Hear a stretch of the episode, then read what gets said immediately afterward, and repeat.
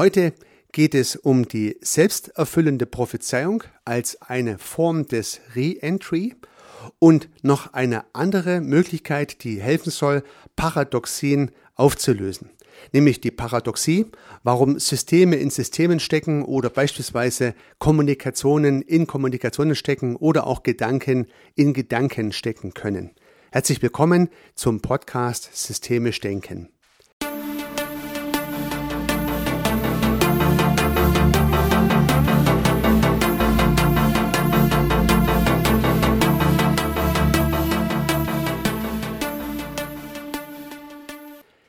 Ja, liebe Zuhörerinnen, lieber Zuhörer, Sie können sich vielleicht noch an die erste Episode dieser kleinen Luhmann-Reihe erinnern.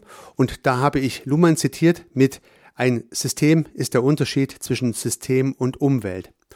Und Luhmann hat dieses Paradox selbst natürlich festgestellt, dass das System in dieser Definition wiederum Teil des Systems ist. Das heißt, das System ist Teil seines Selbst, umschließt sich und hat ein sogenanntes Re-Entry, tritt ineinander ein.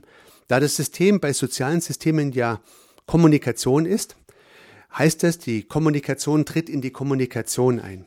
Oder äh, im ähm, psychischen System tritt das Denken in das Denken ein.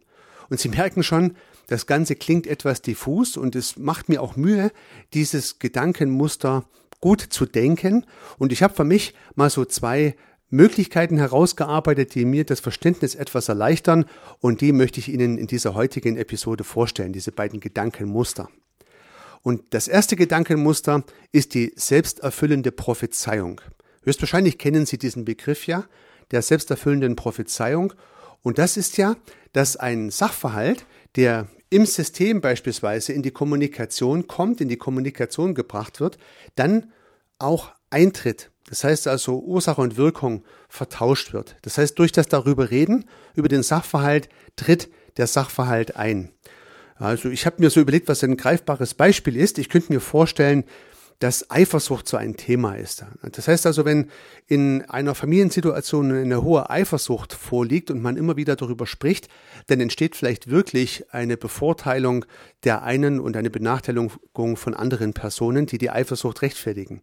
Also eine extrem eifersüchtige Person isoliert sich durch das ständige Kommunizieren der Eifersucht gegebenenfalls selbst und hat dann am Ende vielleicht sogar Grund, eifersüchtig zu sein.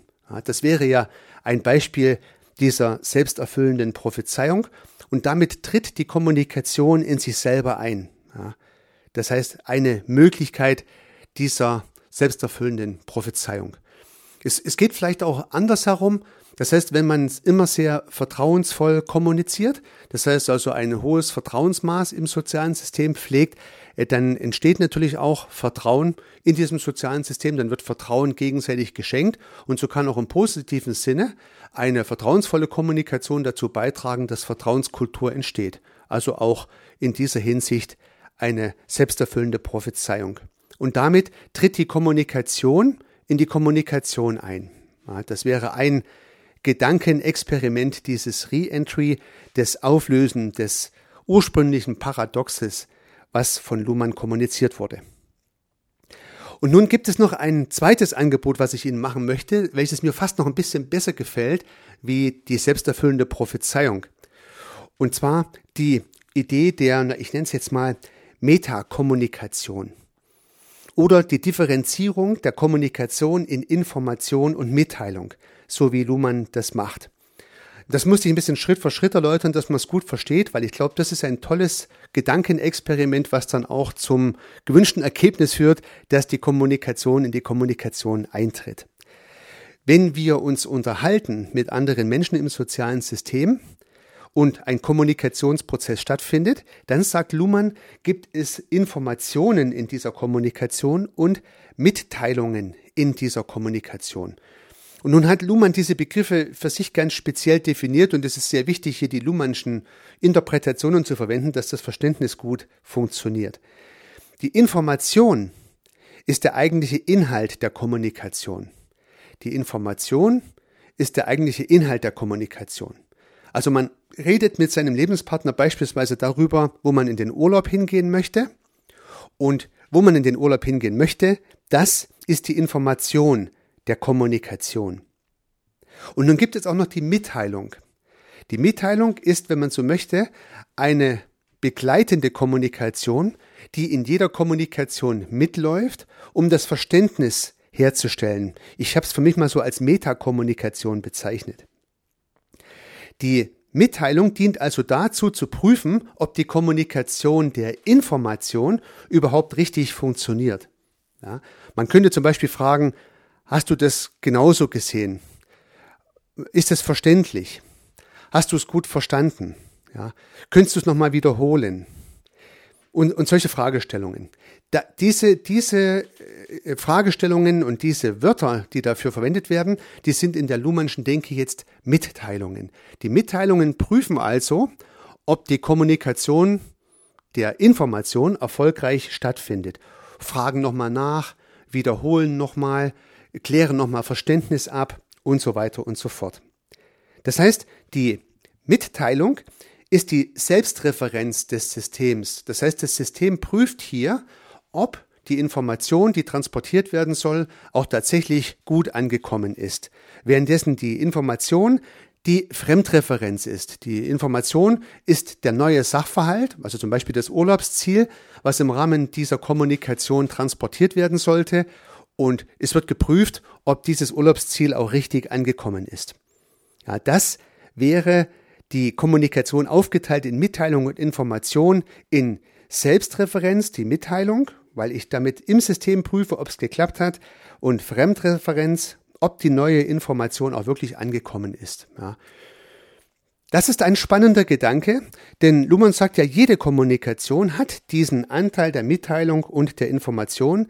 Jede Kommunikation hat Selbst- und Fremdreferenz. Und ja, wenn man sich mal ein bisschen drüber Na, wenn man ein bisschen darüber nachdenkt, hat das natürlich was und das stimmt auch. Man hat das nur nie wirklich für sich sauber, höchstwahrscheinlich so differenziert. Also ich habe es jedenfalls noch nicht gemacht und deswegen war mir gar nicht klar, dass man eigentlich ständig in zwei Dimensionen kommuniziert. Einmal im Prinzip den Sachverhalt und dann die Frage, ob der Sachverhalt auch angekommen ist. Oder einmal erklärt man den Sachverhalt und dann erklärt man den Sachverhalt nochmal mit anderen Worten, auch nur, um das Verständnis zu erhöhen. Ja, auch in diesem Podcast wiederhole ich ja gegebenenfalls den ein oder anderen Sachverhalt nochmal mit anderen Worten. Dann ist ja sozusagen die Mitteilung zweimal, ja, oder die Mitteilung dafür da, die Information gut zu transportieren und der Versuch, die gleiche Information mit zwei verschiedenen Mitteilungen besser, wenn man so möchte, zu verpacken, dass das Verständnis erhöht wird. Also das, glaube ich, kann man tatsächlich in Kommunikationen sehr gut feststellen. Und dann gibt es ja tatsächlich sehr informationslastige Kommunikationen. Man kann sich vielleicht eine Vorlesung vorstellen, wo der Professor nicht groß nachfragt, ob die Information ankommt, sondern mehr oder weniger sein Skript tatsächlich vorliest oder ein vorgefertigtes Skript abarbeitet. Und das ist eine sehr informationslastige Kommunikation. Es gibt aber auch sehr mitteilungslastige Kommunikationen, wo man über gar keinen Inhalt mehr spricht, sondern nur noch über das damit einhergehende Missverständnis. Ja, sowas hat man öfters mal im familiären äh, Kontext oder auch mit Freunden, wenn man na, über Missverständnisse redet. Man kann ja dann sogar relativ lange über Missverständnisse reden, ohne überhaupt noch über den Inhalt zu sprechen, sondern nur noch über die Mitteilung, wenn man so möchte. Das heißt, zu klären, wie es dazu gekommen ist, dass es nicht geklappt hat, dass man Informationen in irgendeiner Art und Weise übermitteln konnte. Ja. Das ist also ein sehr interessanter Sachverhalt, finde ich, der zeigt, dass Kommunikation in Kommunikation eintritt. Das heißt, es gibt Kommunikation für die Kommunikation oder eine Art Metakommunikation. Und nun habe ich diesen Gedanke mal ein bisschen weitergedacht, habe mir gedacht, ja gut, wenn das für das soziale System funktioniert, dann müsste es ja auch für das psychische System funktionieren. Und tatsächlich ist es ja auch so. Das heißt, man denkt ja auch einen Sachverhalt. Luhmann nennt das Phänomen. Das heißt, man denkt über eine Sache nach. Also das heißt, das Nachdenken über ein Phänomen, das ist die, die Sache, über die man sich was überlegt. Und zusätzlich gibt es Gedanken über das Denken. Ja, es, es gibt einerseits Gedanken über Phänomene, über den konkreten Sachverhalt. Man kann aber auch übers Denken nachdenken. Also beispielsweise äh, kann ich darüber nachdenken, ob es richtig ist, darüber nachzudenken, diesen Podcast aufzunehmen. Ja. Das ist dann Nachdenken übers Nachdenken. Ich kann aber auch darüber nachdenken, was ich in diesem Podcast jetzt hier erläutern möchte. Und das ist dann das Nachdenken über das Phänomen, in dem Fall das Re-Entry. Ja. Also auch Gedanken kann man genauso differenzieren in, wenn man so möchte, Informationsgedanken, die über Phänomene nachdenken, und bleiben wir mal bei diesem Wording, über Mitteilungsgedanken, die das Denken prüfen. Und dann hat Luhmann ausgeführt, das ist eigentlich ganz interessant, dass man immer irgendwann ein Phänomen braucht. Also man kann nicht beliebig lange übers Denken nachdenken. Jedenfalls nicht, wenn das nicht ein paläologischer Prozess ist, sondern man gesund ist, dann kann man nicht ewig dran drüber nachdenken, über was man jetzt denken könnte. Man braucht dann wieder irgendwann ein sogenanntes Phänomen. In der Kommunikation wäre es dann aus meiner Interpretation eine Information, um, ja, sag jetzt mal, nicht sich gedanklich zu lang im Kreis zu drehen. Das wäre äh, untypisch, dass man das tut. Das heißt also, auch im Denken haben wir dieses Metadenken, das Nachdenken übers Denken und auch damit wieder das Wiedereintreten des Denkens ins Denken, Re-Entry. Also nochmal auch hier ein Beispiel, was funktionieren könnte und Ihnen vielleicht helfen kann, dieses Re-Entry gut für sich zu erfassen. Ja, und wenn das Ganze funktionieren sollte äh, im, im sozialen und im psychischen System, müsste es ja eigentlich auch im biologischen System funktionieren. Und das ist jetzt eine reine Interpretation von mir, habe ich also nicht bei Luhmann gefunden, aber vielleicht nur ein Gedanke. Vielleicht ist das Immunsystem ja so ein System, was wiederum die lebenswichtigen Vorgänge im biologischen System überwacht und selbst wiederum ein biologisches System ist. Also das Immunsystem ist ja ein biologisches System im biologischen System und überwacht das biologische System, also auch so eine Art Metasystem. Und vielleicht äh, lässt sich das Immunsystem äh, als so ein äh, System, ein Re-Entry im biologischen System vorstellen. Für mich jedenfalls ist das ganz schlüssig und zeigt dann, dass in allen drei Systemen, die immer wieder zitiert werden in diesem Zusammenhang, diese Idee des Re-Entry, des Wiedereintretens, des Operanten in den Operanten funktioniert. Also System ist der Unterschied zwischen System und Umwelt. Ja, das könnte also tatsächlich so klappen. Ja, wenn diese drei Sachverhalte so funktionieren, dann haben wir vielleicht ein etwas besseres Verständnis für dieses Re-Entry, für diese Paradoxie. Vielleicht hat Ihnen auch das Beispiel der selbsterfüllenden Prophezeiung geholfen, dieses Verständnis zu entwickeln. Und ja, zugegebenermaßen handelt es sich jetzt hier um eine sehr abstrakte Episode. Das Re-Entry ist äh, tatsächlich ein sehr abstraktes Thema, aber eine Sache, über die viele systemisch denken und handelnde Leute ja so nachdenken. Und vielleicht kann Ihnen ja mein Gedankengang oder meine Ideen oder die von Luhmann hier äh, zunächst mal entwickelten und von mir interpretierten Ideen weiterhelfen, da eigene Lösungen zu finden. Dabei wünsche ich Ihnen sehr viel Erfolg.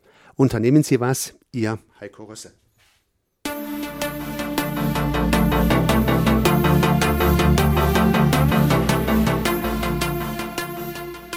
Regelmäßig kommen neue und spannende Themen rund um das systemische Denken und Handeln hinzu.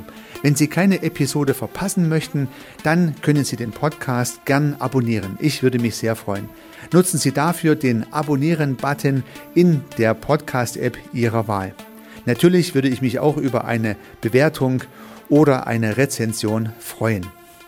Alternativ und ergänzend zu dem, was Sie hier gehört haben, möchte ich Ihnen meinen Podcast Servicearchitekt empfehlen. In diesem Podcast geht es um die Anwendung systemischer Gedanken und Methoden für die Beratung von Dienstleistungen und Service-Providern. Vielleicht kann Ihnen auch dieser Podcast weiterhelfen.